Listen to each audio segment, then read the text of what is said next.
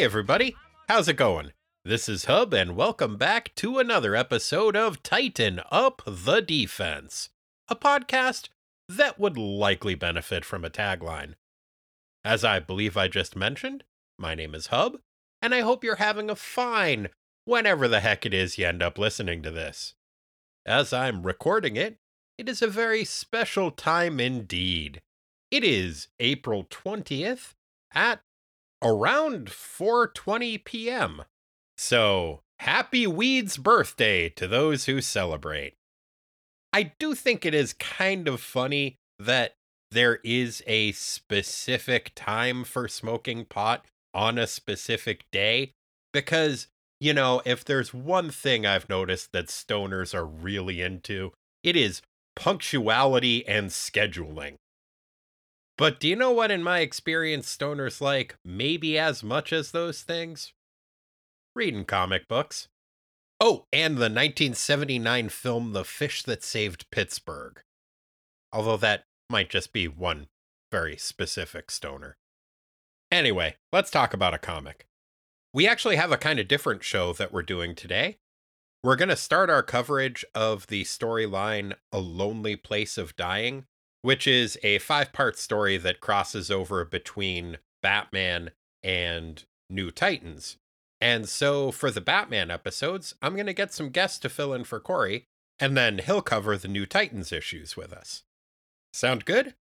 Well, then, without any further ado, let's, uh, do this. Batman number 440, October 1989. A Lonely Place of Dying, Chapter 1 Suspects. Written by Marv Wolfman, co plotted by George Perez, draughted by Jim Aparo, inked by Mike DeCarlo, lettered by John Costanza, colored by Adrienne Roy, and edited by Daniel Raspler and Denny O'Neil. Teen Titan Roll Call. Starfire! That's it. I mean, I guess technically there is a mysterious stranger in this issue who, spoiler, turns out to be Tim Drake, who later on becomes Robin and does eventually join a team called the Teen Titans in I think 2003. So maybe technically Tim Drake. But that's kind of a stretch. Previously in Batman. An indeterminate but seemingly short amount of comic book time ago, Batman's protege, Jason Todd, aka Robin, but not that Robin, was murdered by the Joker, who was at the time Iran's delegate to the UN because the 80s. Bummer! Ever since Jason's death, Batman, aka Bruce Wayne, has been acting like a real asshole lashing out at those around him and pushing himself way too hard. Previously in New Titans. After returning from space, Nightwing, aka Dick Grayson, was shocked to learn that his replacement as Robin had been murdered. After firing precocious late season cast addition Danny fucking Chase for being an insensitive dipshit, hooray, Dick hurried back to Wayne Manor to check in on his mentor Bruce. The angst ridden acrobatic adventurer was unsettled by his surrogate Bat Dad's current condition, so he told the Titans that he was taking some time off to keep an eye on things and appointed Cyborg as the gang's temporary leader. Gadzooks! Does Danny fucking Chase being fired affect this storyline in any way? What steps will Dick take to make sure that Bruce is doing okay? And has Batman ever fought a villain called the Ravager before? Stay tuned to find out. Okay, so. No, not really. I only mentioned it because this is kind of a dark issue, and thinking about Danny fucking Chase getting shit canned always cheers me up. He gets distracted by some breaking circus news and wanders off. And no, he hasn't. What a odd question. Batman stands atop the Gotham City Dam, locked in mortal combat with his archenemy, the Ravager, with whom he has been playing a deadly game of cat and mouse for weeks now. Huh. Is this the Ravager who is Deathstroke's son? No, he's dead. Deathstroke's daughter, then? No, we haven't met her yet. Deathstroke's half brother? No, although that is also uh, the Ravager. Deathstroke's enemy? No, he's still going by the name the Jackal right now. This, the Ravager, is some random guy in a bondage mask with the top cut off who has apparently murdered a couple of cops and the DCU equivalent of Donnie and Marie Osmond. Okay. You wouldn't think this guy would be much of a match for the Caped Crusader, but the Ravager's got a knife. And Batman is sleepy, so it's a pretty good fight. The Ravager manages to get a few decent stabs in and hits Batman with a chain, but eventually, Batman knocks him off the dam and sends him plummeting into the rushing waters far below. Convinced that although the immediate threat is over, he has not seen the last of the Ravager, a battered Batman staggers to the Batmobile and drives off. We see that a mysterious stranger has been monitoring the fight and taking pictures. Once Batman has left, the stranger stuffs his camera into a backpack, hops on a 10 speed, and pedals away. Meanwhile, inside a downtown office building that appears to be under construction, a different mysterious stranger listens intently to a news broadcast on an old timey radio. As he listens, the nature of the broadcast starts to change. There is a squawk of static, and the announcer begins to address the stranger directly. The voice on the radio is like, Hi, I'm you. Also, you're going crazy. The stranger is like, yeah, that makes sense. The voice is like, Also, you gotta murder Batman. The stranger is like, Aw, but I don't wanna. I sent the Ravager to do it. And if he couldn't, no one can. I mean, he has a knife. What am I supposed to do? The voice is like, Look, I don't know, just kill him already. Maybe you can lure him into a crime scene and then blow him up with a bomb? Something like that? The stranger is like, Okay, fine. Now, can you go back to being a radio broadcast? I don't want to miss Prairie Home Companion. The voice is like, Sheesh, you really are a psycho. As the stranger settles in to plot Batman's demise and listen to some punchlineless anecdotes about life in suburban Minnesota, Batman stumbles through the door of his mansion and collapses in a heap.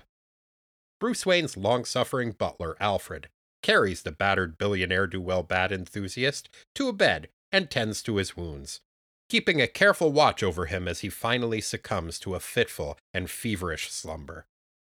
At an undisclosed location, the first mysterious stranger, the one with the camera and the bicycle, looks over some old photographs and newspaper clippings about the exploits of Batman and Robin. He thinks to himself, Batman seems like he's been losing it ever since Jason Todd died. Even before that, though, he's been a little bit off. Jason wasn't nearly as good a Robin as Dick Grayson was. I wish Batman was cool again. He lingers over a picture of the Flying Graysons, the family acrobat act that Dick had been part of before his parents were murdered at the circus and he became Robin. The Graysons are posing with a happy couple and a young boy. Hmm. Back at Wayne Manor, Bruce Wayne finally wakes up. He has Alfred bring him breakfast in bed and is like, Thanks for patching me up, Alfred. I don't know what I'd do without you. Alfred is like, Um, yeah, about that. I know our relationship has kind of a weird power dynamic with me being both your surrogate dad and your employee, so I hope this isn't too out of line, but you've been fucking up a lot lately. When you first started Batmaning around, the whole deal was you were a detective who outthought all the crooks and overprepared so you didn't get beat up all that often. Ever since Jason died, you're just trying to outfight everyone and hardly seem to be thinking or preparing at all. It's kind of scary. I want to help you and be supportive of your whole unhealthy fixation on crime thing, but I don't want to see you get killed. Bruce listens thoughtfully to Alfred's heartfelt words of concern and is like, Alfred, you are so right. I'm sorry I've been worrying you unnecessarily. You've always been there for me, and from now on, I'll start making sure that I treat you more like a father and less like a servant. Just kidding. Bruce listens stoically to Alfred's heartfelt words of concern and then silently glares at Alfred until the concerned butler sheepishly leaves the room. Boo! Bruce drags himself out of bed, limps down to the Batcave, shaves, changes into his crime fighting duds, and heads out to go get beat up some more. That'll teach Alfred. Later that evening, a mafia guy is out at the opera. The radio listening to stranger comes up to him and says that they need to talk. At least I'm pretty sure it's the radio listening to stranger. He's wearing a trench coat and fedora, so there's always a chance that it's really a shrunk down Godzilla. Probably not Godzilla, is like, hey, you know those two incompetent thugs who work for you whose shit you're sick of? The mafia guy is like, Mamma mia! I like it a pizza pie! Okay, technically he doesn't say that, but he's enough of a stereotype that he might as well. Probably not Godzilla is like, send those two thugs to the Zwei Brothers warehouse at 2 a.m. tomorrow. I'll take care of them for you at the same time as I take care of the Batman. The mafia guy is like, wait, does 2 a.m. tomorrow mean tonight or tomorrow night? Okay, he doesn't actually say that either, but I wish he had, because it's the sort of thing that really ought to be clarified if you're trying to schedule something. Probably not Godzilla goes home and turns on the radio. He's like, Well, voice in my head that I hear through the radio, are you happy with the Batman killing plans that I made? The voice on the radio is like, Yeah, whatever, just do it already. Then he switches back to just saying regular radio stuff. Probably not Godzilla gets annoyed and smashes the shit out of the radio. The next morning, the first mysterious stranger, the one with the bicycle and the camera, goes to New York and watches the Titans Tower for a while. He photographs all of the Titans leaving, but notices Nightwing is not among them. He follows Starfire back to the apartment that she and Dick share, but is disappointed that Dick is not there. Camera Stranger resolves to talk to Starfire pretty soon. The next night, at 2 a.m., acting on an anonymous tip that he received, Batman is staking out the Zwei brothers' warehouse when two incompetent thugs arrive. So I guess probably not Godzilla meant 2 a.m. the following night when he said tomorrow, and the Mafia guy understood that, but as a matter of policy, I still think they should have confirmed it in some way. Anyway, probably not Godzilla lurks outside the building, when he sees that everyone has arrived, he's like, Excellent. My clever plan is coming to fruition. Incompetent thug number one turns to his partner and is like, Well, incompetent thug number two, are you ready to start doing some bad guy stuff? Incompetent thug number two is like, I guess so, incompetent thug number one, but I still don't feel good about it. I mean, doing evil shit for the mafia is one thing, but the boss says now we're supposed to steal books so that a publishing company can make more money? It just doesn't seem right. Publishing companies creep me out. Incompetent Thug 1 is like, yeah, I hear you, Incompetent Thug too. Publishing companies are the evilest. But a job is a job. So let's steal these books and fuck some hard working authors out of their royalties. Batman pops up and is like, Working for a publishing company?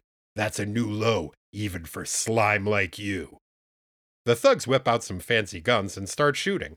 Incompetent Thug 1 is like, It's Batman! He's here, just like we were told he would be! Wait, so they're in on the scheme to kill Batman? I thought they were just patsies who were going to get blown up. Huh.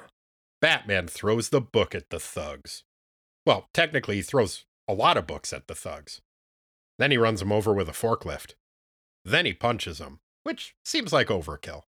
As he fights, Batman thinks to himself that Alfred was right.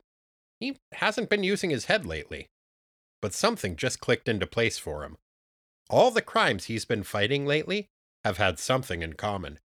They all seem to involve the number two in some way. This crime, for instance, is taking place at 2 a.m on the 22nd day of the month. It involves two thugs and is happening at the Zwei brothers' warehouse. Zwei is German for two. As Batman finishes beating up the thugs and tying them up for the police, the realization dawns on him.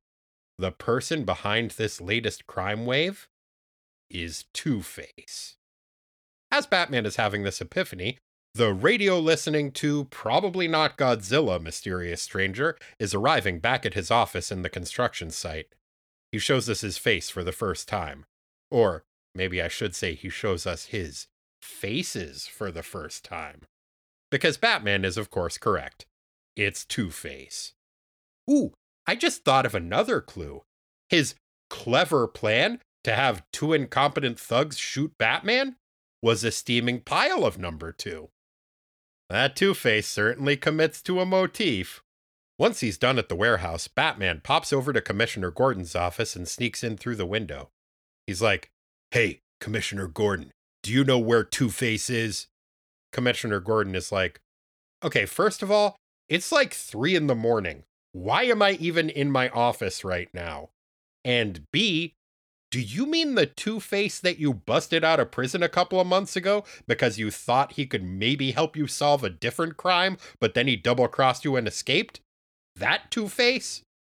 Batman is like, Yeah, that's the guy. Do you know where he is? Commissioner Gordon is like, No, no, we don't. He turns around, but of course, in the time he does so, Batman has already left. Later that morning, the bicycle slash camera stranger goes to Starfire's apartment and rings the doorbell. When the spicy space princess answers the door in her robe, the stranger is like, You're Kory Anders, right? The titan known as Starfire? Starfire is like, I'm not sure if I should tell you that. I think I might have a secret identity. I'm honestly not sure about that, though. The stranger is like, Is Dit? I mean, is Nightwing here? I need to talk to him. Starfire is like, I'm sorry, he's on sabbatical right now. Is there anything the rest of the Titans can help you with? The stranger is like, No! and runs away. After he's gone, Starfire is like, Wait, how did that guy know where I live? Wonder who he was anyway. The stranger heads over to Dick's old apartment and starts rummaging through the desk looking for clues as to Nightwing's whereabouts. Clipped from a recent paper, he finds a newspaper article about how Haly's Circus, the former home of the Flying Graysons, has just gone out of business. Figuring that that's where Dick must have gone, the stranger packs up his backpack and heads off to the circus. Which I'm sure will work out totally fine. I mean, what destination could possibly be safer and less creepy than an abandoned circus in a comic book universe? To be continued.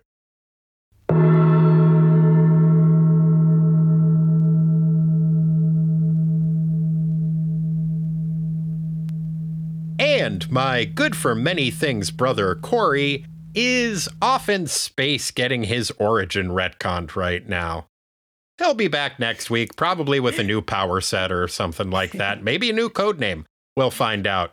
Fortunately, in the meantime, we are lucky enough to be joined by Ilana Levin. Hey. Ilana is the host of Graphic Policy Radio, where comics and politics meet. It's a podcast where they talk with comics creators and guest experts and ask them about comics and comic adjacent media through a socially engaged lens. Ilana also hosts its spin off podcast, Deep Space Dive, where they examine the themes in Star Trek's best and most political show, Deep Space Nine. Ilana tweets a little bit too much at Ilana underscore Brooklyn. I would maybe quibble about that last bit. I'm always happy to see you tweet stuff. But uh, thank you so much for joining us, Ilana. Oh, you're welcome. Yeah, it's it's really only my eye strain and sleep habits that suffer from it the most. Ah. Well, a, a small price to pay for my entertainment. exactly. I live to serve. It's so good to be back. I was so excited when you reached out. You know, I'm a huge fan of the show. I had such a fun time last time. And this time you've repaid my loyalty by asking me to read a comic that was actually wonderful. So I'm so glad you liked it. Yeah, honestly, we'll get into it a little bit. I was a little annoyed at how much I enjoyed this comic book. Ooh. We can talk about that more soon. But yeah, last time you were on, we talked about Young Justice, which was a comic book that I think was not really to either of our taste, to put it perhaps a little bit mildly. But you had mentioned that Tim Drake was the best Robin. So now that we are launching into a multi part storyline that features the debut of Tim Drake, I thought I'd have you back and get your thoughts on that. So thanks so much for being available for this. Thanks. Yeah, I, it's really funny though because I am not particularly well versed in Tim Drakeness in general. Much of my enthusiasm stems from the fact that he is now canonically bi, which makes me very, very happy. And I think you can very much argue through the text that he's the Robin. There's kind of like the most justification for Batman having a teen sidekick under mm-hmm. these particular circumstances. But like I've read so many more things with Dick Grayson than I have with Tim. So this has been exciting. I don't think I'd ever read the origin until now. I hadn't before either. And I still haven't read most of it, to be fair. I'm trying not to spoil this story for myself going forward. So I've really just read this one of it. But I remember when Tim Drake was introduced as a character, I was actually reading comic books at the time. I wasn't reading Batman comics at the time. I did pick up, it came out, I think, a couple years after this, but the Robin mini series that was kind of Tim Drake's coming out party as Robin, not his coming out party as Bi. That was still a little bit down the road. But I actually mm-hmm. really enjoyed that. And that got me reading some uh, Richard Dragon comics because he was a character in that, which I ended up mm, enjoying some of. Definitely finding the character problematic in a lot of very interesting ways, certainly. But uh, I like the character Tim Drake, and I think he is I don't know, like a point of view character for new readers that makes sense and works in a way that a lot of that type of character that Marv Wolfman has tried to introduce has not worked. Yes. Yes. And stop me if I'm going a little bit too far ahead, but the way that Tim Drake himself is a fan of Batman and is a follower and viewer and watcher of Batman mm-hmm. very much aligns him with the reader you know, even though he's like a rich kid, the fact that his parents weren't brutally murdered does make him more similar to most readers who, you know, God willing, hopefully also did not have their parents brutally murdered. Or like, I guess, I mean, that's not, you know, Jason Todd, his parents were brutally murdered, but his parents are fucking nightmare. so, you know, one hopes that the relationship with the parents be more like Tim's and less like the other kids' situations. So I think there's a whole the whole number of reasons that he's a parallel. Additionally, he's the character who everybody's always saying how smart they are, and comics readers want to think of themselves as being like the smart kid. So that aligns up very clearly. Yeah, and I mean, yes, Tim Drake is like a very smart character, but he does have other flaws. Like, it's not like he's great at fighting for the most part. He goes through training to get there, but yeah. he's not like an immediately perfect character. He's not a sassy, wise, kraken jerkhole like Danny fucking Chase. it seems like he is correcting some of the mistakes that I think maybe Wolfman recognizes he made with Danny fucking Chase. And I really mm. like this character.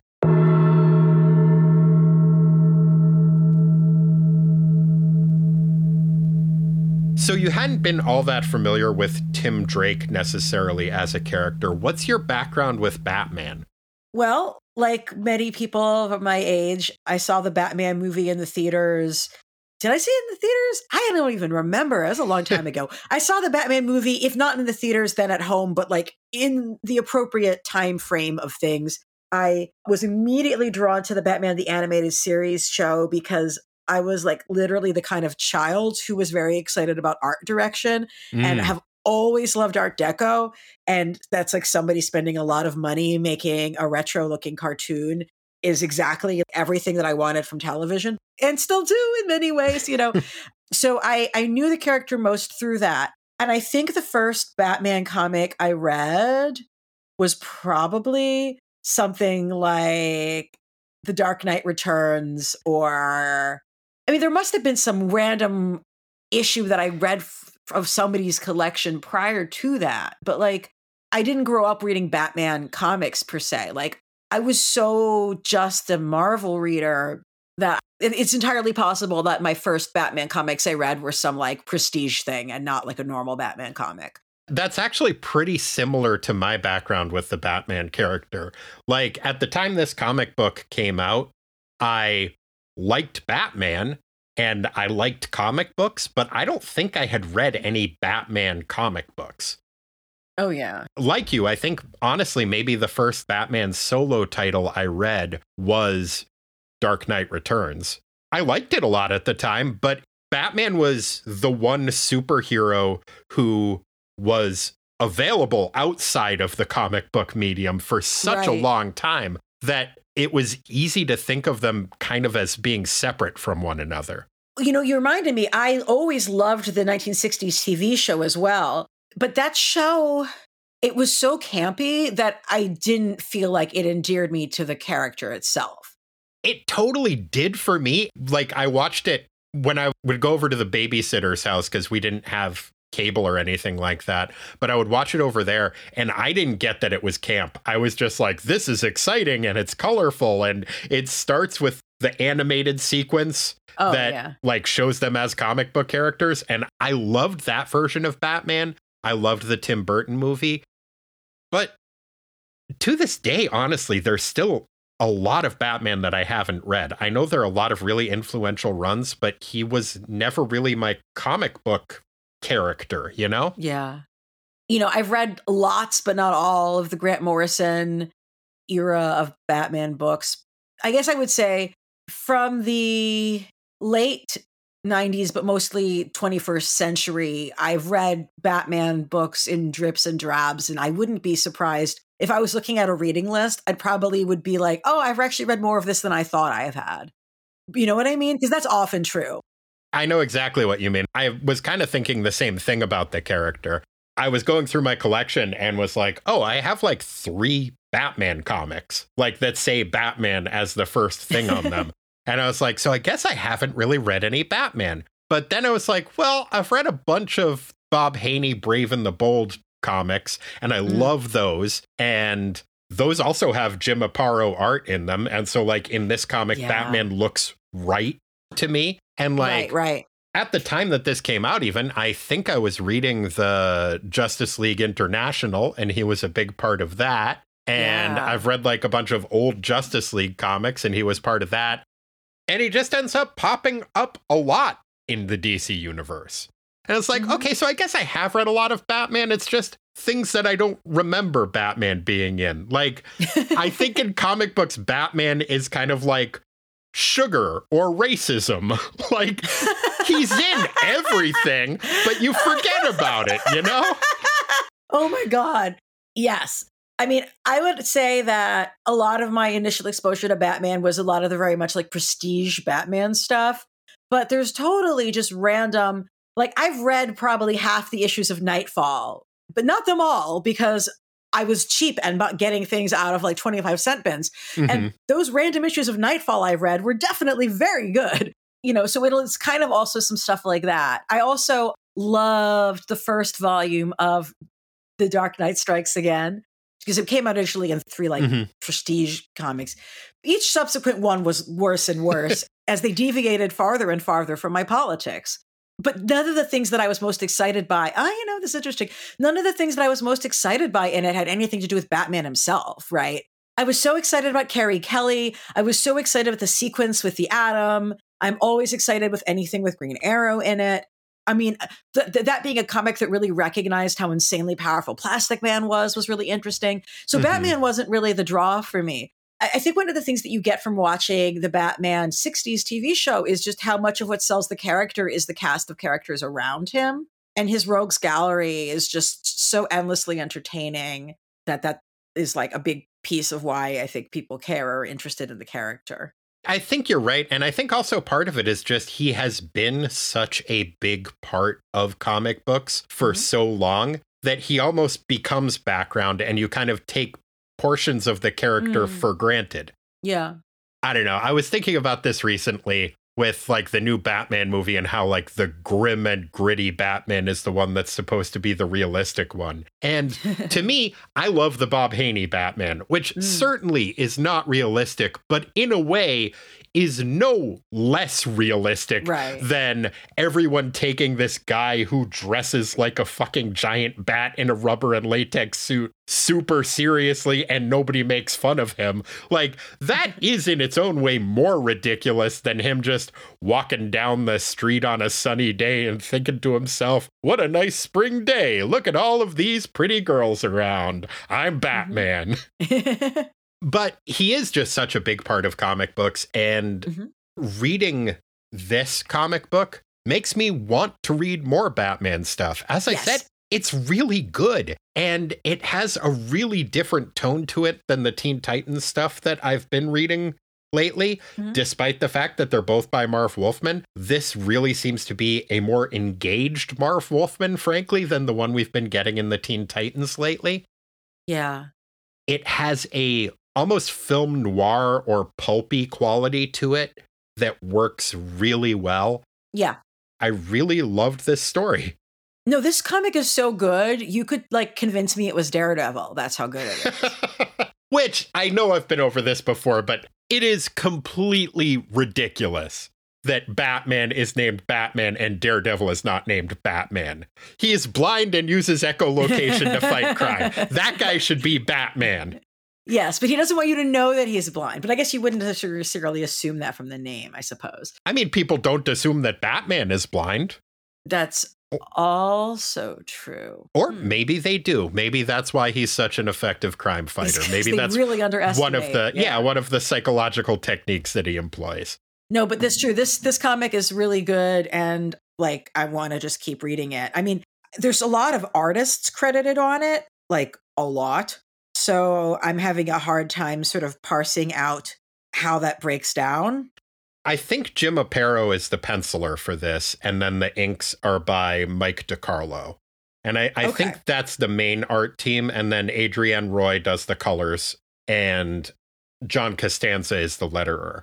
Okay. Which is interesting because most of the Jim Aparo work that I've read, he is the penciler and then he does his own inks. Own inks, yeah not just his own inks though like he's also his own letterer which is mm-hmm. really rare. But i think by this point in his career they're teaming him up with an inker and i think mike decarlo does a really nice job with it. Yeah the inks are fucking great. They're really great. There's so much detail in it and like i said having read the bob haney brave and the bold stuff a lot recently this batman looks right to me. And mm-hmm. it's just cool that it's the same penciler from those comics especially since it's such a part of this story how much Batman has changed and grown darker over the years and isn't as happy as he used to be. Having the same artist draw him as when he did have a lighter tone, now drawing him in such a different context for the character kind of drives home all the shit that he's going through in this issue. And that really worked well for me. Yeah and it, it looks like Batman. His age looks right. Do you know what I mean? Yeah. His hair is appropriate to both the time period and his sort of generational and kind of being like a sort of conservative type, you know, business guy in his regular life. There's like subtle things that are happening with the way he's portrayed mm-hmm. that are really astute. Absolutely. Also, his uniform looks right to me. I know that's just mm. kind of age specific for me. Like, yeah, I know I, I said know I wasn't know. reading Batman comics, but I was peripherally aware of the character and the way he was being marketed at the time. Like, this is early 80s Batman costume still from like the DC style guide or whatever. Yes. That looks right to me. Yeah. I mean, this is sort of like house style par excellence, basically. Like, if you're going to go for like what house style is, but to the to the highest pinnacle, I think in general that this comic has that. The paneling work is, I think, what's really um, sends it up as like just being ab- above and beyond. He's got such great lines. He understands the physics and he draws the human body so fucking well. All of the posing and positions feel really like natural and dynamic and believable. You know, the body form is idealized but doesn't look like a freak of nature. I like really dislike when characters are drawn that look like freak of nature and they're not like the Hulk or something, you know? The Hulk can have muscles that don't exist. That's fine. He's like mutated from gamma radiation. But right. Like, the muscles that Bruce Wayne have should all be muscles that people have. I think that that's a good way to portray him. I I think that's fair. I mean, I, I, it is weird if you see him looking like I, I, mean, I know it's a very stylized choice, and I actually don't hate this, so it's a weird example to bring up, but like the way Kelly Jones draws him, where he just looks like a sack of pebbles with some pointy ears. If you saw Bruce Wayne looking like that, I think everybody around him would be like, What the fuck is wrong with that CEO? I just Googled that. And yeah, that is, I get what you mean though. Like it is an aesthetic choice. It's not like it's a Rob Liefeld situation where it's like, you don't know what you're doing, do you? But, um, but yeah, it, it's not the look that really makes sense to me.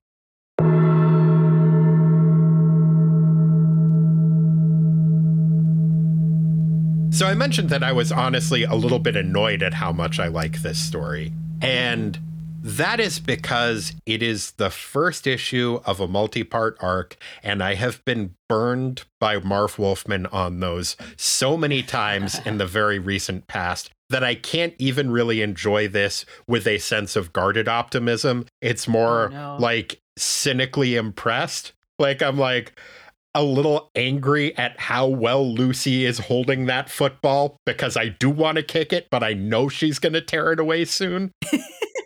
And there already are in this story, despite how much I liked it, and despite how much I liked the tone and the feel and the storytelling in it, some signs that the plot as intended is maybe starting to go a little bit astray. One of those things mm. is it very much sets up in the story that there is going to be a bomb in that warehouse. And there is not a bomb in the warehouse, and that makes Two Face's plan make no goddamn sense. Mm. Did you get that at all? No, but I see why you'd say that. Like, he sets up these two guys to meet Batman in this warehouse. He goes to the gangster. It's like, look, you're looking to get rid of those guys, right? Well, here's how we can get rid of both of our problems. They'll lure Batman here. Batman goes here. Two Face walks by the building, sees that the shit's happening in there, and is like, all right, everything's going according to my plan. This is great there is at one point in the captions, it just says tick, tick, tick, tick, tick, oh, tick.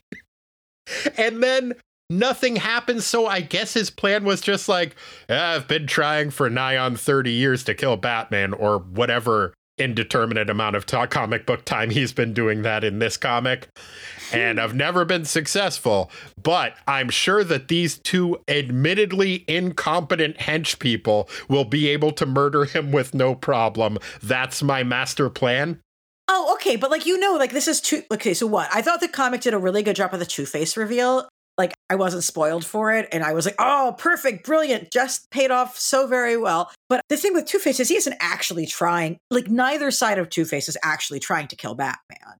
Like, yeah. this is a stalker story. This is your like toxic ex who won't go away. So Two Face not doing a good job of killing Batman sure. is, a, is a choice. Do you know what I mean? Yeah, that's yeah. a feature, not a bug in the storyline. Exactly. One thing that I think is a little bit more of a bug and is also a Marv Wolfman calling card is the mm. character Ravager in this book. First of all, having a character named Ravager, this is one of five characters that Marv Wolfman has created named the Ravager. yeah. This is the first one I think that isn't connected to Deathstroke at all. But I was like, oh, wait, did I miss the first part of this story? No, this is this Ravager's first appearance and mm-hmm. also his last appearance. It's so weird because, like, they're making him out to be like a serial rapist kind of bad guy, it sounds like.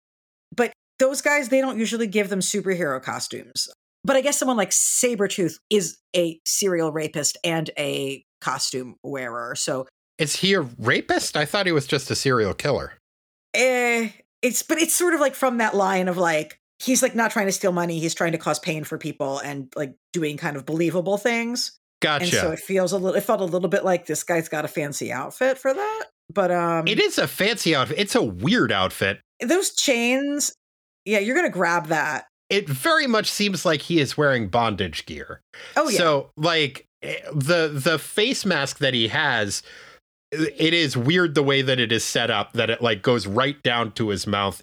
It is like a bondage hood, but mm-hmm. then he's like, "Well, I, I I just saw an X-Men comic, so I want to do the uh the head sock thing with the top cut out so my hair can flop over Mhm. the top of it. It's Mhm. like he did that to like the bondage mask type thing. It is a very strange look for a superhero. It is also interesting, I think, that when he falls off of the waterfall, the caption says, They will meet again. It's like, no, they actually won't. We will never see this dude again. We will get three different Ravagers after this point, but not this Yeah. one. Yeah, that is amazing. I actually did a quick check to be like, are we sure he isn't actually the crippler? Speaking of Daredevil, but no, he's not actually. He Oh, doesn't have a okay. costume like him at all. But you said like it was like bondage themed costume. I'm like scrolling a lot. Nah. But um those chains are not in a good location. Not that this is unique. Frequently we see characters who have items on their costume that would really be good handholds for fighting against them. But Mhm. he's not he's not alone in that form over function choice. Right. No, the, the impracticality of his costume was not a problem for me. It was just the aesthetic choices that were made with it were like, huh, But like, look, he somehow magically gives Batman a fever. yeah, Maybe I don't understand germ theory properly, but like, I don't know. It seems like he gave him a fever, but he actually should have just given him like multiple bruises and not a fever. Yeah, it, it did seem like an odd choice. Maybe it's just like infection setting in immediately. It is also, I think, we are supposed to get the impression that he has been battling with the Ravager for a fair amount of time at this Mm. and has been running himself ragged after dealing Yes. with the death of Jason Todd. And I think that comes across really well. Yeah. And there is that awesome scene where Alfred basically gives him a lecture and is just like, You're fucking up, dude. And I'm here to help you, but I'm not going to watch you kill yourself. Yeah, no, all of the interpersonal conversations in this are great. Ar- Aparo like actually understands building dramatic tension between two talking heads and drawing faces that are evoking emotion. And then like that final long panel at the bottom of that conversation between him and Bruce where you have Bruce like slumped over in one end of it and Alfred leaving on the other, but he's sort of like hunched and crouched over. It's just really good storytelling. Mm-hmm. I'll talk more about Alfred when we go to our awards section. I, I think I'll be mentioning him there too as well. Yeah.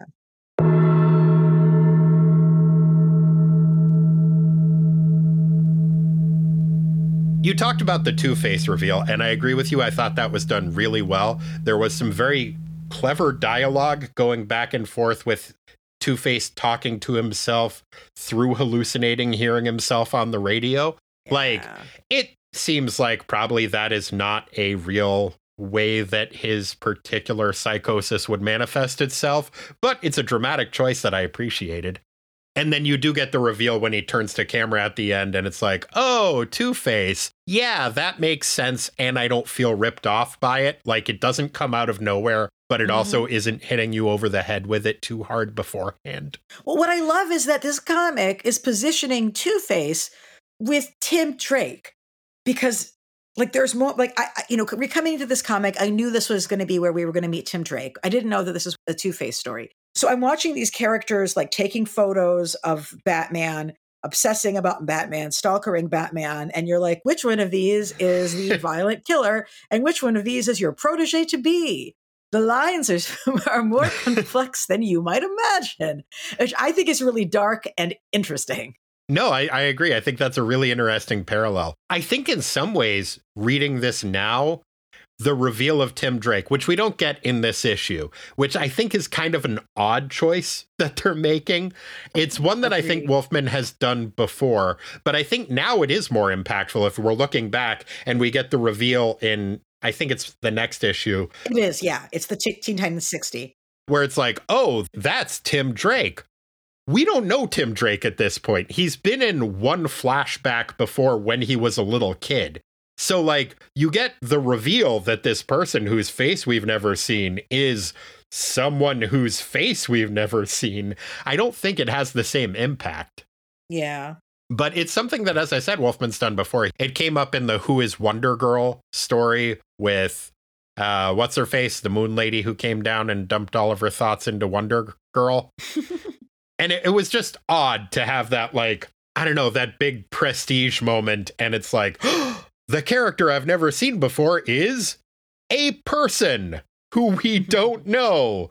Why were you obscuring their face before? that being said, I think it probably does read better now looking back, now that we know who Tim Drake is, being like, oh, that's mm-hmm. Tim Drake. And uh, I, I don't know, just kind of interesting to think about the shifting context of the book. Yeah, but it just does a good job of such a good job of building suspense and of telling a mystery. One of the things that I think is really smart is um, when you have the uh, page where Tim is looking at all the old photos of Batman and stuff. Mm-hmm. There's this caption that's over a picture of Batman with Dick and another with Batman with Jason. And mm-hmm. the caption is, um, he seemed happier with Dick. And, and like now, I guess it's like he doesn't care as the next panel. But it's in that within that panel, you have a photo of Batman holding an award and smiling, and Dick is smiling. And then the next photo is of Jason and Batman, and they're both scowling. And it's sort of like, I think this is on purpose, but it might not be, but it's hilarious. Like it's it's like basically like, yeah, Dick was just much better than Jason. It seems like a sort of subtext to it. And it's unclear if that is through the eyes of Tim or if that's through the eyes of Marv Wolfman, so to speak. Do you know what I mean? Yeah, no, I, I do know what you mean. I, I think to an extent, and we've seen this before with Marv Wolfman, I think in the way he kind of turned on the character Danny Chase. I think mm-hmm. the same thing is maybe happening with Jason Todd, where he's like, yeah, this character that I was trying to do, it's not working. Audiences aren't responding to it. No, I don't like him either. Mm. It's interesting you talked about Tim looking at the photos there's something that happens in this book that I didn't pick up on the first time reading it. And I think it's a really clever idea. I think the execution of it is maybe a little bit off, but the panels that are depicting photographs, whether it's in Dick's apartment or photographs that Tim is taking of Batman, are colored differently than other mm-hmm. panels. Mm-hmm. And I think it's clever to do it that way but I wish they had gone with maybe black and white instead because the way that they have them colored is with a combination of blue and purple when it's yeah. a photo. And that is so close to the normal color palette of the subsequent panels that it read initially to me more like a printing issue than it did a stylistic choice that was being made it was only on rereading it that I was like, oh, that's why that's happening. You picked up on it right away that that was what they were doing? I did. Um, it might be because, you know, the first ones we see are from newspaper clippings. And with a newspaper clipping, you like, you know, that this is supposed to be a piece of photo printed on some shitty paper, you know? Right. No, with the newspaper printings, by that time I had gotten it. But in the like opening pages, like on the second page where Batman and Ravager are fighting, Oh, I'm so sorry. You're right. I had just read that as like artistic, like, but you're right. No, those are photos that Tim has taken of them fighting. Mm-hmm. And you're so, right. like, there's no reason that you would have read it that way. I just was like, oh, this is art. Like, I, but like, no, this is actually not just art. This is storytelling. And I think it could be really interesting, but like if there had been like even like rounded panel edges or something like that, because it cuts back and forth between the images. Mm-hmm. And I think it's a really interesting technique, but I wish it had been black and white or just a slightly yeah. different palette choice that was made in it because it yeah. just doesn't read the way I think it's supposed to. Here's the thing like color photos from like the 70s and very early 80s faded to like a browner, murkier color. But this mm-hmm. is 1990. I don't remember there being a tendency for like cheap photo prints towards this color palette. You can't be like, oh, this is like a technology issue, or you know, there isn't. Yeah, there really isn't a particular reason to. Yeah, it's not like the 70s, I think, of being kind of sepia toned, partly because of the way yeah. photographs aged, and partly because in a lot of the places where they were taking photographs at the time, there was literally just more smog and air pollution. Yes. but I don't think there's such a an, an equivalent of sepia tone no. that's like indigo tone for like no. the late 80s where yeah, for some reason everything was purple and blue then. Nobody knows really, why. Actually, oh, no, but that's the thing. In the late 80s and early 90s, everything was turquoise and purple, but that's just an aesthetic decision and not necessarily related to the photos. Just fashion. right, choices. right. The fashion was, but the skin tones weren't necessarily, and the mountains weren't probably. Yeah. But there's definitely like definitely a lot of thought in the coloring, and I would love to see what this looked like in newsprint before it was you know fixed up online. I'm I'm curious. Yeah, I'm reading the newsprint version of it, and it definitely is the case with that. But like I said, to the point where I was initially wondering if it was a printing issue. How much does him looking back at the photo clippings remind you of Watchmen? Oh, it hadn't at the time, but it totally does now. And it makes perfect sense, you know, right? Yeah, in terms of when this comic book came out, just how really influential that was. Yeah, just like lots of comics have always had people reading newspapers, newspapers, clippings, etc. But there's just like something around the page. What is this? Page nine, which is one of the really densely Tim looking at photos from the photo book thing. Like I'm just like I'm just like feeling so much like people looking through the scrapbooks and Mhm. clippings from Watchmen in the way this is framed.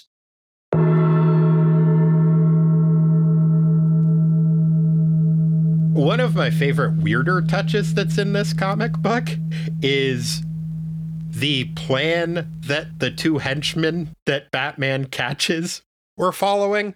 It's not the first time we've seen the publishing industry be denigrated in the pages of a Marv Wolfman written comic, and Mhm. I always appreciate that.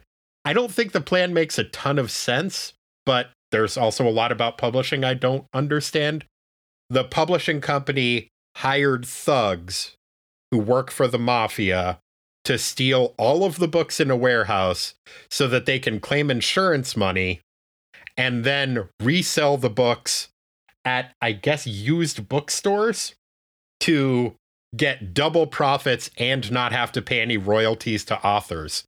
Is that a thing that really happens? No, I would have assumed it was going to be like we'll burn this down for the insurance money type situation, but no. I mean, maybe they're going to burn down the warehouse so that they can say that they lost all the books, but they do specifically say, and then we'll sell them and we'll get twice as much money. And I'm like, huh, does this mean that the mafia owns a lot of used bookstores? Mm. I had always heard that the mafia did not have a great retirement plan. That had always That been my understanding. But maybe I am misinformed. Maybe the mafia retirement plan is like they set you up with a nice used bookstore and, uh, you know, give you a mafia cat to like rummage through the stacks of it. And uh, you just get to sell used paperbacks and fuck over authors. You know, I mean, payola had ended by that point, so I think it sounds plausible. Okay. Well, there's a ton more to talk about in this comic. I think most of the other things I wanted to bring up are going to come up in the minutia. Was there anything you wanted to cover before we started heading in that direction? No, I have a lot of minutia, but my two notes prior to it were Two Face is his Bruce's stalker, and he seemed happier with Dick. So moving along. Fair enough. Man, Dick Grayson's first name is the gift that just keeps on giving. I got a lot of prurient chuckles out of this comic book. You know, it's a great reflection on him. I was talking with a fellow critic about like, what does it say about Dick Grayson as a person that he's the guy who's like, yeah, you can totally call me Dick. I am that confident that I am like great that you can call me Dick. That's fine. That's a power move. Oh, it totally is. And I had never really thought of it that way. Good for him. Mm-hmm. Well, Rick, would you mind singing us into the minutia? We got minutia. It's not the biggest part, it's just minutia. Like Corey eating farts, we got minutia. Time to sweat the small stuff. Thanks, Rick. So, Ilana, what category do you feel like starting off with? Let's talk about the best Titan. Okay. Every issue of a Teen Titans comic book has a Beast Boy, the worst of Teen Titans, but also an Aqualad, the greatest of Teen Titans. In this issue, who was your Aqualad? Alfred. Absolutely. Alfred like actually gives Bruce what in real life would qualify as a good and useful talking to. So often in comics we see people giving advice that we're supposed to take as like, "Oh, that's good advice." And you're like, "That's actually terrible advice." Professor X. Um, yeah. And this one, Alfred is giving advice that's actual good advice. And he's speaking from the heart and like really caring about Bruce. And Bruce would completely be dead without him. Like, that's Batman's dad, really, right? And he's telling him what needs to be said. And he's setting up Bruce to understand how he needs a partnership, which is sort of like a teammate kind of thing to do. I agree completely. I had two potential options. If we're going to go by strict Titans rules, I was like, well, technically, I think the only Titan in this issue is Starfire, so she's both the best and worst. But if we're just going by like which character did the best job, it is 100% Alfred. I love that speech.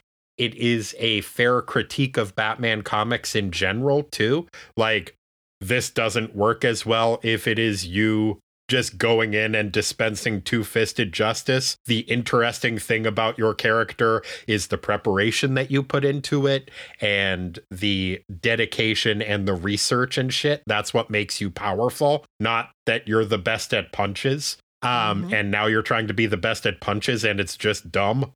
I love that as like kind of a meta commentary on Batman comics in general, but also a specific like, hey, you gotta knock this shit off. I thought it was great, and I loved Alfred. I loved the portrayal of him in this. Conversely, who did you have as your worst Titan? Well, I'm to have to say Dick because he's not here. Hmm. I mean, none of the Titans are there, That's but true. uh but Dick's the mo- Dick's absence is the most disappointing of them, though. It- is especially because he has specifically taken a hiatus from the Teen Titans to appear in Batman comics. Does seem like he should maybe be around. I had Batman as my worst Titan.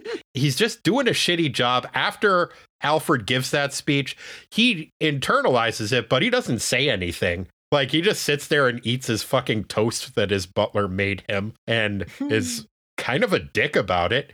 He comes around later on in the issue, but throughout it, for the most part, he's really not doing a great job in this comic. That's why he needs Tim so bad. Mm-hmm.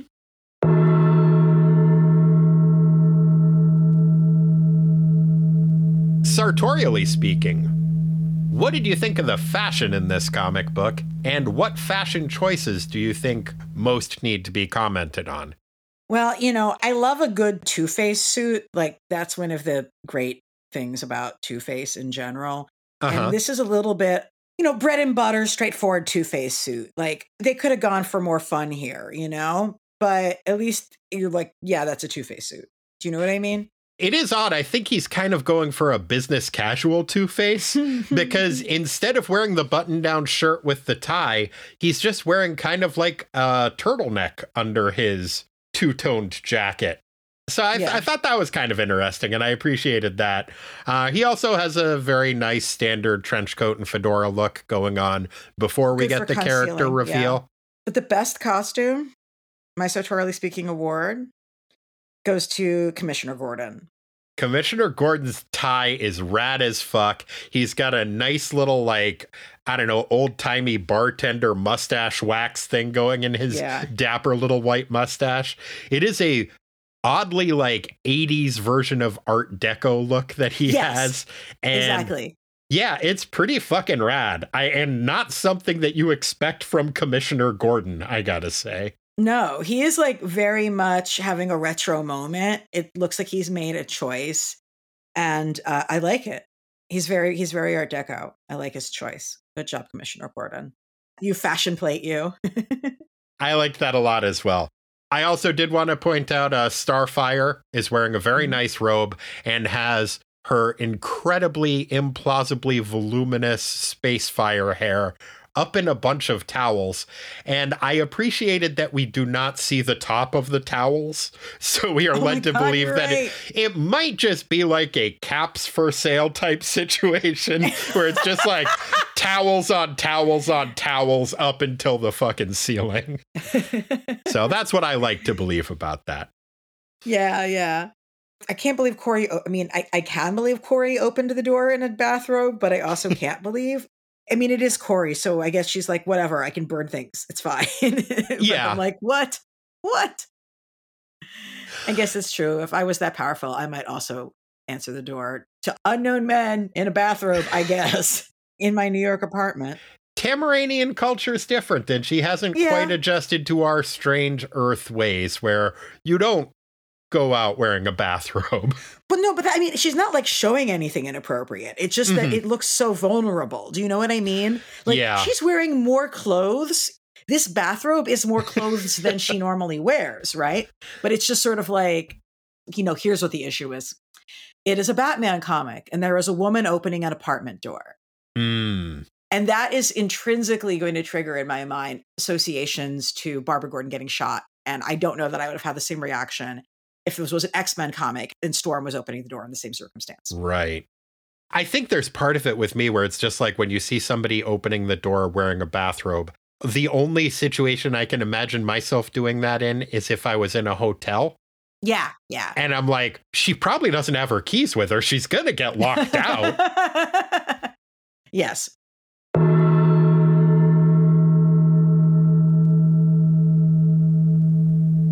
What character did you have as your president of the drama club? Which character acted, or rather overacted, in the most dramatic fashion in this comic? I mean, Batman is the drama queen slash king of comics. So, Yes. Batman. I think in general you are right. And I had him as my initial impression just because I think the rule kind of has to be if Batman is in a comic book, he is the most dramatic person unless Yes. somebody takes the crown from him. Mhm. And I Yeah. think in this issue, Two Face might take the crown from him when he Mm. smashes his old timey radio that he was listening to because of the voices not coming out of it. Like he's talking to himself and then he won't answer himself.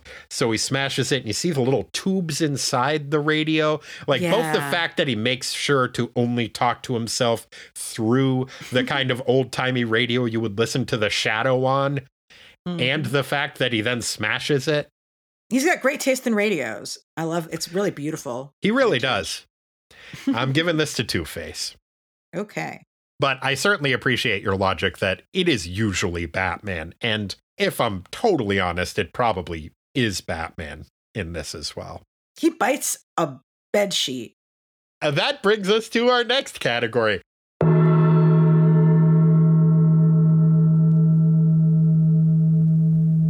Ilana, what was your favorite panel in this comic book?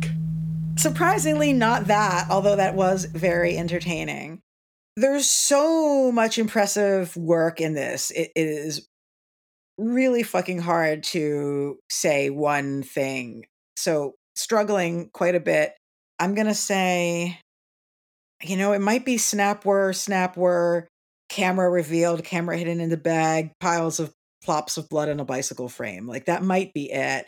But that page where that final page of his of his confrontation with Alfred is so good too. Mm. I and then the page of Batman sh- sadly shaving Yeah. off kilter. Like you know what, Batman going into the catacomb. I had this moment of like Moon Knight.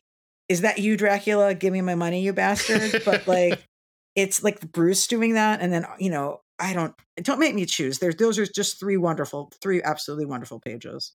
Those are all great panels. I had trouble narrowing it down to a single favorite as well. Definitely in contention were the four panel sequence that you mentioned, where it's the close ups of the camera, the camera going into the bag, the bicycle frame, and then the tire treads. Mhm. All of that was done so very, very well. And it made such a nice scene putting them together. I loved that. I loved the panel we referenced already, which I called Batman dreams of eating pancakes, which is what I like to believe is what is happening in that in that scene where he is just biting the shit out of his bed sheet. oh, Like- Bruce, don't dream it, be it. Yeah, just have Alfred make you some pancakes when you wake up. He'll do it. He'll be happy to do it. Also, the opening splash page where he is fighting the Ravager, it elevates the Ravager character to have him fighting Bruce one on one on top of a dam or waterfall because it immediately, whenever that happens in a comic, and it happens a surprising amount, but it always draws my mind to like the last Sherlock Holmes story where he f- dies Oh, fighting yeah. Moriarty on Mhm. top of the waterfall. I don't know if that's a conscious decision to evoke that, but Like, that's what it always does for me. And it's also just like a really well drawn panel. mhm. Um, so yeah, I also have difficulty narrowing it down to a single panel. I think I am going to give the slight edge just because of my head headcanon for it, though, to Bruce dreams of eating pancakes because it is a very nicely drawn panel too. He's just he's sweating. He wants those pancakes so bad, and he's just eating a bed sheet, and that's not Mhm. good for you. Well, you know, the panel right underneath it where his arm flings up and you can see Alfred is like wringing sweat from a towel. And this is horror look on Alfred's face and the arm motion. It's like almost like Frankenstein. Like there's a lot of powerful shit happening on that page. That whole sequence really is great, and it is nice to see Alfred kind of getting the play that I think he deserves. It's a great Alfred. People should just should give Jim Aparo and Mike DeCarlo like just all the money. Just give them the money. I hope that they did. They did not. No, they did not. Let's take this party to the Bo Zone. Which instance of one character calling another character a bozo, either literally or metaphorically, did you like the best? often when the show has presented that category and it's an issue that I've read, I kind of struggle with answering that. But in this case, very clear moment that I would cite, which is one of the thugs is saying, Who likes to read? And Batman comes off panel saying, You should. it's so good. What a burn. And that's like the first thing Batman says to them when he shows up in the warehouse. Like, who said that? Ah, I'm getting attacked. Amazing. It's one of the first things he says in the issue as well. Oh, yeah, like he you're says like thanks for patching me up alfred initially before alfred launches into his speech but yeah when he comes out of hiding and just says you should. It's not even an insult. It's like he's giving a psa like he can't hide anymore. He's just like reading is fundamental. Like shows up in the bookmobile instead of the batmobile and just starts flinging literature around. It's a very fun moment. I liked when Alfred told Batman that lately his crime fighting tactics have been unimpressive to say the least. It is just such an understated and devastating comment that I think that worked really well. And I also appreciated when Two Face called his own alter ego as Daffy as a duck. I Mm. thought I thought that was pretty fun. Yeah, it feels like Two Face would make reference to something that was kind of like timeless rather than Mhm. like currently, like, you know, Daffy Duck transcends decades. Oh yeah.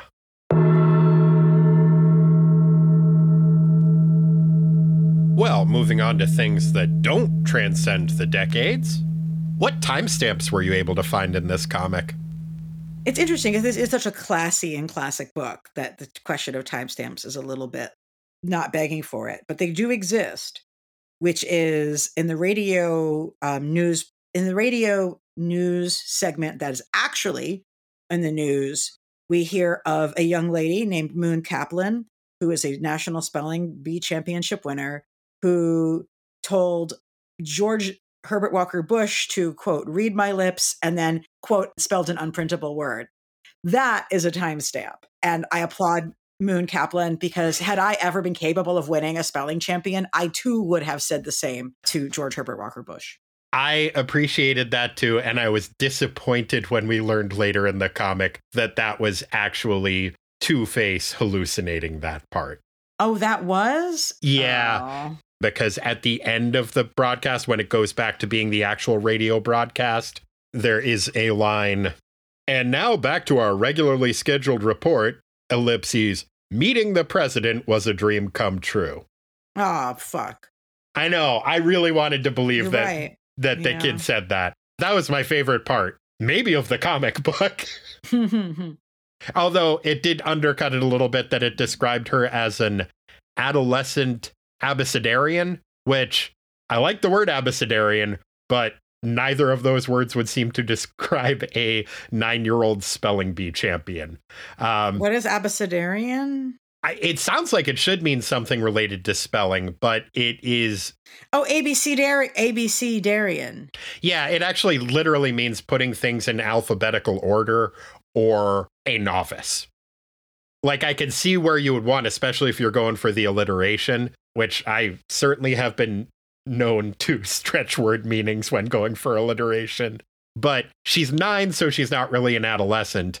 And yeah, she's doing stuff with the alphabet, but it's not really the way that word works. Hmm. It's a fun word, though. Oh yeah, I'm into it. And I think the other timestamp in this comic book is that I tend to forget that the 90s were a time when big corporate circuses were putting mom and mm-hmm. pop circuses out of business. Oh, so he, there is there's like a little bit of something to that. I don't know if you're completely joking or not. I was mostly joking. I, I like I know there's Barnum and Bailey and Ringling. I, I would have Yeah. thought that by 1989 was that still something that was happening? Well, they merged. Do you remember Ringling Brothers and Barnum and Bailey merged? Oh, I did not remember that. I know I went to one of them.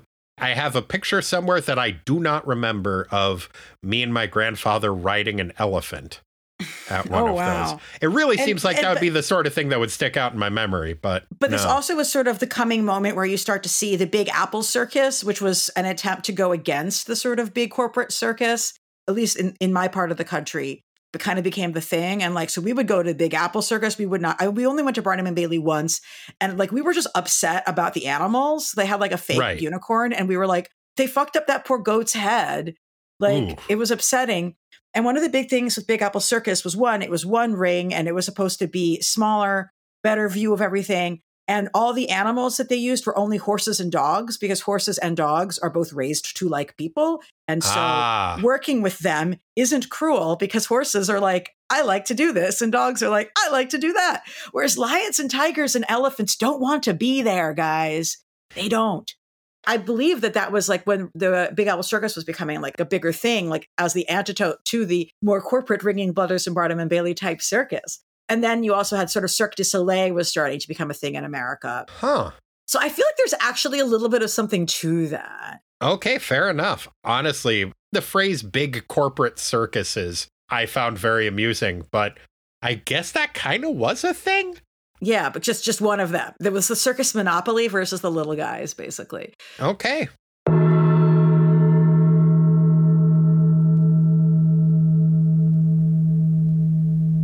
I think it's time for a Battle of the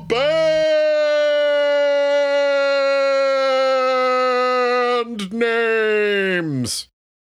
What band names were you able to find in the text of this comic book? Well, I'm definitely a big fan of the Zwei Brothers because I feel like they'd probably open for Twin Temple. I'm not actually familiar with Twin Temple. What? Okay, Twin. You should check out Twin Temple. I believe they refer to themselves as being satanic doo-wop. Um, oh, as someone who actually really knows doo-wop, I'm like, it's not actually doo-wop, but it's doo-wop influence. they have a very like 50s and 60s music referential sound that is all songs about how they worship Satan and are feminists. It's Wow. very great. So the Zwei brothers, you know, I just like it's two brothers, but the German word it feels like it feels like they could open for Twin Temple. So I, I, I'm definitely a fan of them. Should The- they exist? That sounds pretty goddamn cool. Gosh, now I'm just picturing Sha Na Na worshiping the devil. Oh, Bowser. I think that's an excellent potential band name. I had a couple of options. One of them was Bludgeoned by Foes. They exist to be the antithesis of Guided by Voices. Love it. And Yeah. uh yeah, that's that's pretty much just what they do. They just like listen to Guided by Voices songs and then try to do the exact opposite. Not a lot of staying power, not a ton of originality, but they're very committed, and I appreciate that. Did you have any other band names? Well, it feels like this is probably something that might appear in many comics, but with the headline Batman on the Rampage, there's the potential for just on the Rampage, which probably opened for at the drive in. Ooh, yeah, I, I can practically see that on a flyer. It's an excellent name. Uh, my other option is uh, Tri State Area. And it, it's a Mm. kind of cynical band that I think was formed. My imagining of what Tri State Area is, is that it is Sir Mix-a-Lot's rap rock band that he made when he was really just trying to cash in. Um, Hmm, okay. I saw an interview with Sir Mix-a-Lot a while ago, and he was talking about the song My Posse's on Broadway. And he said that the reasoning behind the song was well, when we were on tour, I noticed that every city has a street called Broadway. And so if we released that as a single, people would all think it was about their town and mm-hmm. everyone would buy it. He's probably right. Which I think is pretty charming. But I think that uh tri-state area is a similar thing because almost everywhere that I have been has something called the tri-state area and it always seems to apply to three different states. And so I feel like along similar lines, he's like, well, rap rock's pretty popular right now. So, uh, yeah, I'll, I'll uh, start a rap rock group called Tri State Area. And uh, anyone who's in any tri state area will want to buy that album. There you go. Yes. But that's why it's also a running joke in um, Phineas and Ferb. Oh, I'm not familiar. Oh, yeah, no, they have a, the villain is always talking about like we'll rule global domination of the tri-state area. I'm not doing his voice right. I don't watch the show that much, but there's like a whole running gag about everything being re- relative to the Oh. tri-state area. Which states, who can say? But you know, whatever. Makes sense. I think in the old Ben Edlund The Tick comics, there were a lot of references to the tri state area as well. So, Yeah. I mean, there's two album sales right there. Uh, three, probably Phineas and Ferb will each want their own copy, and so will the Uh-huh. Tick. And so, yeah, I, I think uh, Sir Mix-a-Lot's marketing strategy is going to pay big dividends. So, of our options here, which band name do you think is the best band name? I I don't know. Ah, there's a lot of really strong options here.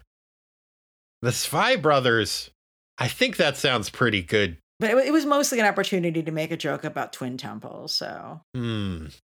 Are you okay with tri state area? sure, go for it. Okay. Tri state area, we will put that up and uh, see how they do in the Twitter poll. I've Mhm. been really behind on posting those lately. Uh, I do think that uh, the Mighty Endowed is still the winner, but we're a few weeks behind. So there is every chance that the Mighty Endowed will be going up against Tri State Area. But nice. we'll we'll find out. I will get caught up on running those polls. We'll do some back to backs and see how things work out.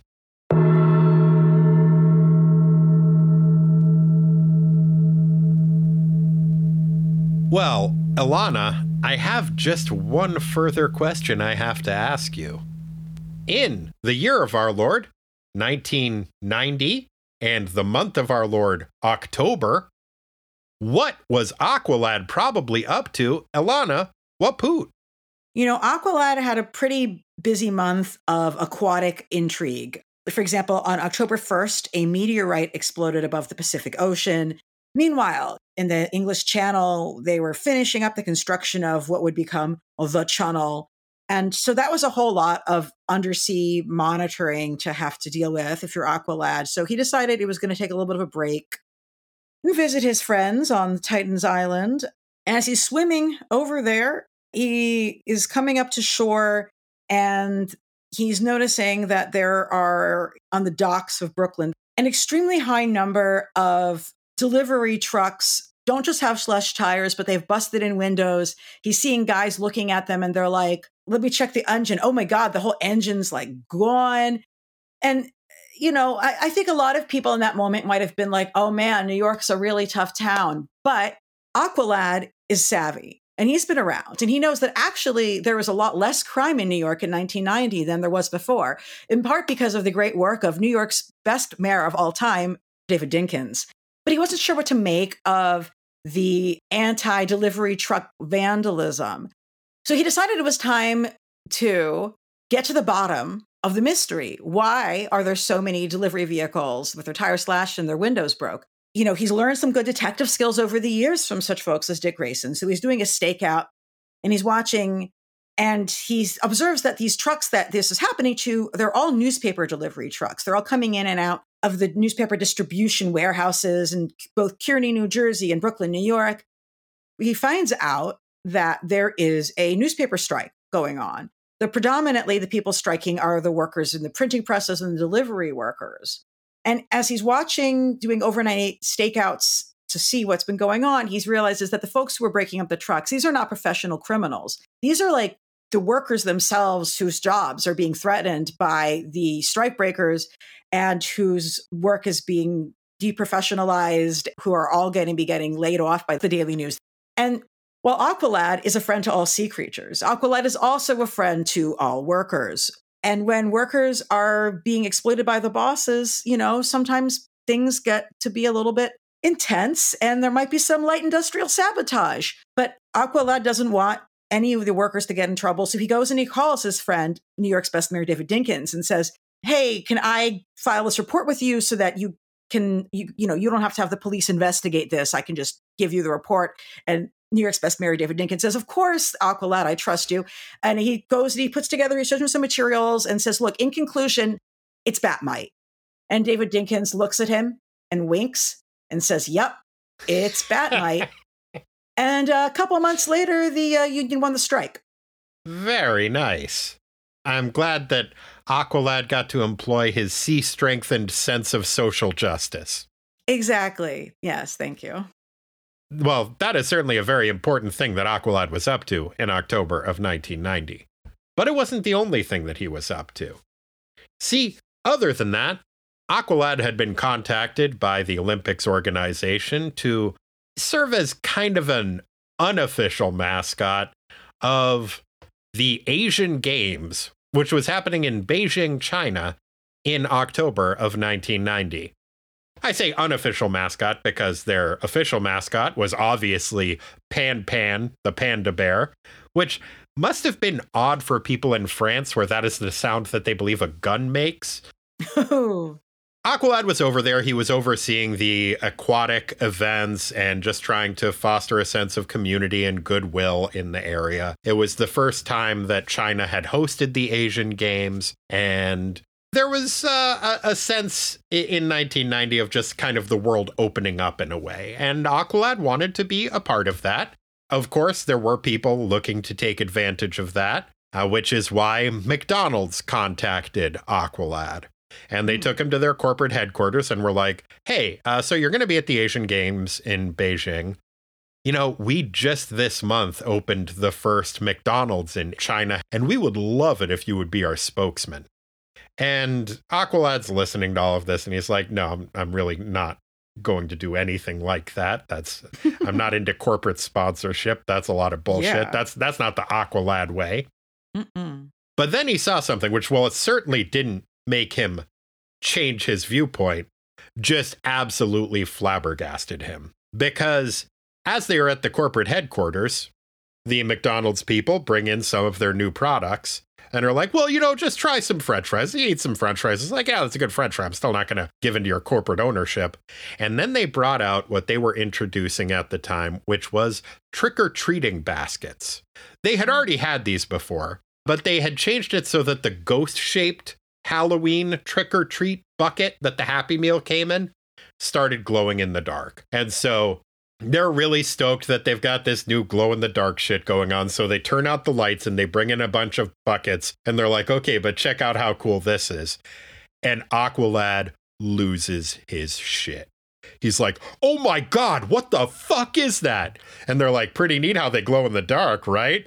It looks like mm-hmm. ghosts." He's like, "No, I know what ghosts are. I see ghosts all the goddamn time. I live in Atlantis and the DC universe. Place is fucking lousy with ghosts. I mean, what is that plastic container-looking thing that you are carrying around?" And they're like, "Oh, these are our trick or treat buckets." And he's like, "I'm sorry, your trick or treat what's?"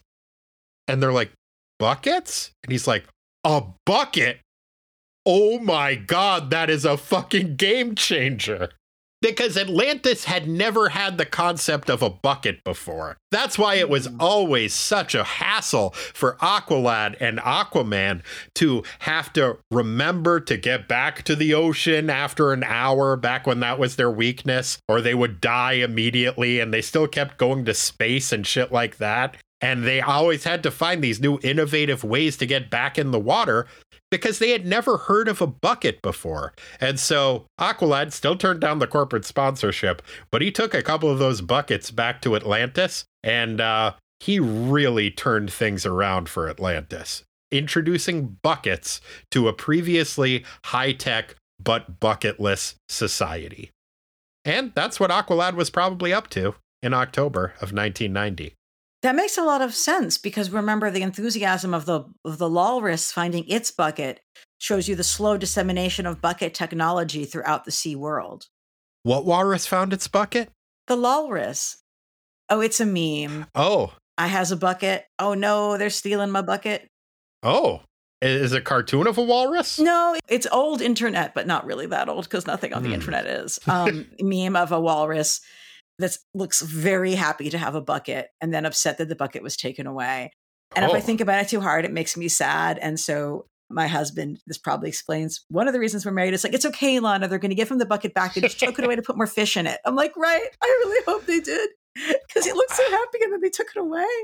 Oh. Um, so, but anyway, That sounds very sweet. I am currently experiencing a phase that I never have before where I find walruses terrifying because I Oh. watched that sea elephant footage of sea elephants attacking a car. And I love sea elephants too, but those things and walruses are burly as fuck Oh, and they will mess seals? you up. Yeah, elephant seals. What was I I calling them? I love elephant seals. I have seen elephant seals fairly up close on um it's over by San Luis Obispo. They just like showed up one day and were like, "Hi, we live here now." And so they blocked it off to let them just like do their thing cuz they're fucking huge.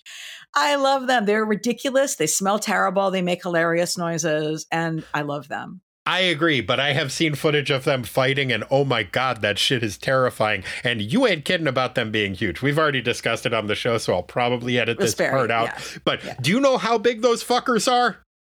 I've seen them, so I do. like I was there, man. I smelled the motherfuckers. But They are 9,000 pounds! That's not a real number.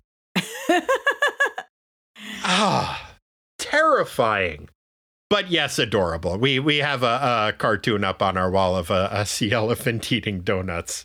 Um, Aw. elephant seal. Why do I keep calling them sea elephants? I don't know. I think love maybe it's the little- circus talk, and I'm thinking of sea Yeah. lions. So if there's sea lions, there should be sea elephants. But Hmm. yeah, no, we have a, we have a picture of an elephant seal eating donuts, and it's adorable. And and I I, I do love them, and and and they're cute. But man, seeing an angry seal, I. I'm doing it again. Seeing an angry elephant seal go at another angry elephant seal is one of the most disturbing things I have ever seen. Thanks, Blue Planet. I wish they didn't have to fight each other. I mean, I, I don't think they have to. Yeah, but we like just they're- need to get some like elephant seal mediators in there and have them try to work therapy, things out. yeah. yeah. Yeah. Anyway, Ilana, thank you so much for joining us today. I had a great time talking with you about this really good comic book. Yeah, thank you so much. It made me so happy to get invited back. Like you said, I am excited to continue reading the series. I actually did read the next issue and it was also very good. So making Excellent. me excited to read a Batman book. Like what even? That's that's wild. If people would like to get into touch with you or find your work, how would they go about that if you would like them to? I would love them to. You should listen to my podcast, which is Graphic Policy Radio. It's on all of the podcast platforms. Now that Batman will be watchable at home, I can watch Batman and then maybe cover it on the podcast, which is something I would do. You know, we just had an episode up with Kieron Gillen talking about his new uh, X Men comic. We did a deep dive into Moon Knight comics and always excited to have you back to, talk, I hope, uh, to talk about the end of Young Justice season four when that concludes.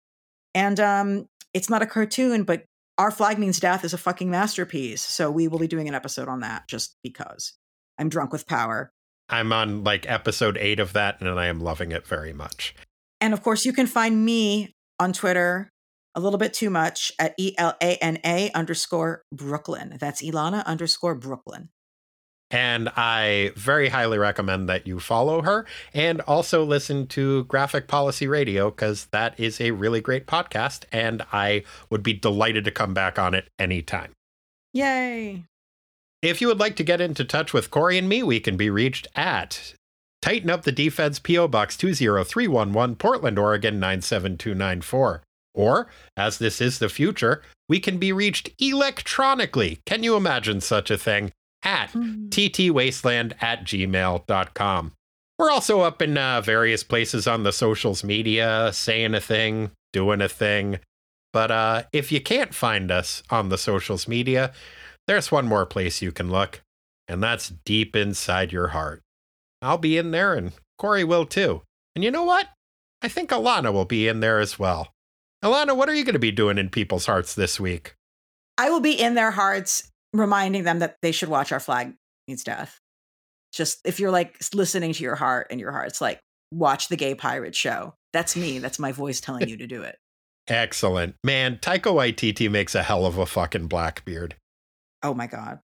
I'll be in there too. And uh yeah, fuck it. I'll I'll I'll be watching some Our Flag Means Death. I still have a few episodes to finish up. That's some good stuff right there. Oh, you know what else I'm gonna be watching? I, I haven't watched the final episode of Los Espookys, and Hmm. I really like that. That's on HBO. I, I keep meaning to watch it, but it is subtitled, and I have a really bad tendency to uh, multitask when I'm consuming media. So watching a subtitle thing can be kind of a hard sell. But Los Espookys is a wonderful show, so I'll I'll be finishing that up. I'm Googling it right now. I had not heard of it. It's set, I think, in Central America, and it is about a group of amateur special effects people. But there's a ton of like magical realism in it, and they're trying to get their papers to come to America to work on a big oh movie with my Carol God. Kane. I love it. And- it. It's really good. It sounds wonderful and always nice to have an excuse to work on my Spanish. If you enjoy the show and would like to help support it financially, uh, you can check us out at patreon.com slash ttwasteland. If you do, you get access to a whole bunch of bonus material. There is the podcast What the Duck, a podcast most foul, but with a W because he's a duck. That's the full name of the show. New episode of that went up pretty recently. There are also a whole bunch of videos that I have made where I review classic comic books. I have recently been reading a bunch of romance comics from the early 70s, and those have been a lot of fun to talk about. So if you want to check that stuff out, then you can check us out on Patreon. I really appreciate everyone who has donated because it makes it possible for us to keep doing the show. And I like doing the show. So thanks. And we like you doing the show too. Oh, shucks. Thank you. If you would like to contribute to the show in a non financial way, why not uh, tell a friend, tell an enemy, tell. Well, we've already been over. You cannot tell a sea an enemy. I mean, you can, but it won't do any good. Um, they are not our target demographic. Very few of them have electronic listening devices. But, uh, you know, tell some other people. That'll, that'll be fun if, if you feel like it. And uh, leave us a review in a place where a review can be left. Helps people find the show. And so if you think the show is something that people should find, then uh, do that. Anyway, thanks again, Ilana. And until next week, when Kory gets back with his new power set, shit. Until then, just keep listening to this episode over and over and over again. Ooh, yeah, that's a good idea. I mean, I think it will probably induce madness, but a kind of pleasant madness. You know? I didn't hide any subtextual messages in it at all about New York's best mayor, David Dinkins, So I think it's safe. Okay, so in the Tribe Called Quest song, when they say, Mr. Dinkins, would you please be my mayor? They, they actually meant that, mm-hmm. right? I could never get a read on whether they were being sarcastic or not there.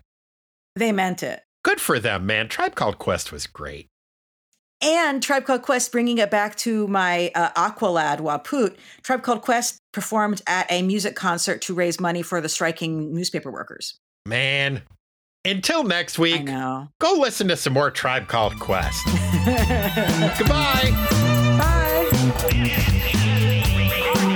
and they know it.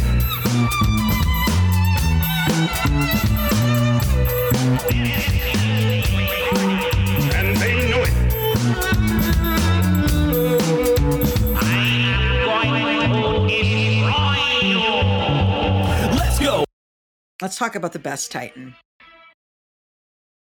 Okay. Was was there a music sting in the background? Was that you? No, that was the street. Okay. That was just Brooklyn being Brooklyn. nice.